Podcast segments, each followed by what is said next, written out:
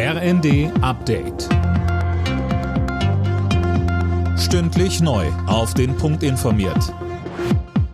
Ich bin André Glatzel. Guten Abend. Netzagenturchef Müller befürchtet, dass bald gar kein Gas mehr aus Russland nach Deutschland kommt. Das hat er den Funke-Zeitungen gesagt. Hintergrund sind die Wartungsarbeiten an der Pipeline Nord Stream 1. Die hohen Energiepreise beschäftigen auch Bundeskanzler Scholz.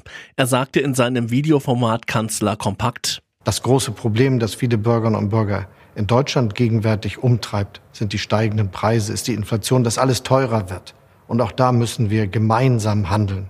Deshalb habe ich, wie das schon einmal in so einer schwierigen Zeit in den 60er und 70er Jahren war, Gewerkschaften, Arbeitgeberverbände, Bundesbank, Wissenschaftler eingeladen, mit uns darüber zu sprechen, was wir machen. Denn auch für unser Land gilt, wir müssen uns unterhaken und zusammenhalten.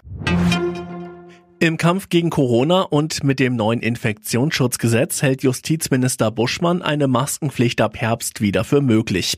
Das hat der FDP-Politiker der Welt am Sonntag gesagt. 9 Lockdowns erteilte Buschmann eine klare Absage, das sei jetzt nicht mehr verhältnismäßig. Der Vorschlag von Kanzler Scholz, dass Arbeitnehmer im Gegenzug für eine Einmalzahlung auf deutliche Lohnsteigerungen verzichten sollen, stößt weiter auf Kritik.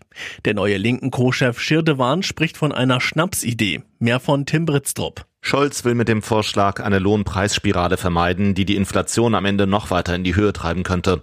Schirdewan fordert die Gewerkschaften im Bayerischen Rundfunk dagegen zu hohen Lohnforderungen als Inflationsausgleich auf.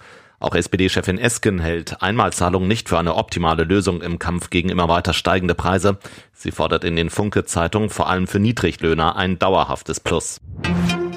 Losglück für die deutsche Handballnationalmannschaft. Bei der anstehenden WM bekommt es die DHB-Auswahl mit Serbien, Katar und einem afrikanischen Team zu tun.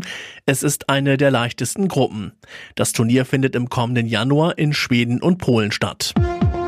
Alle Nachrichten auf rnd.de.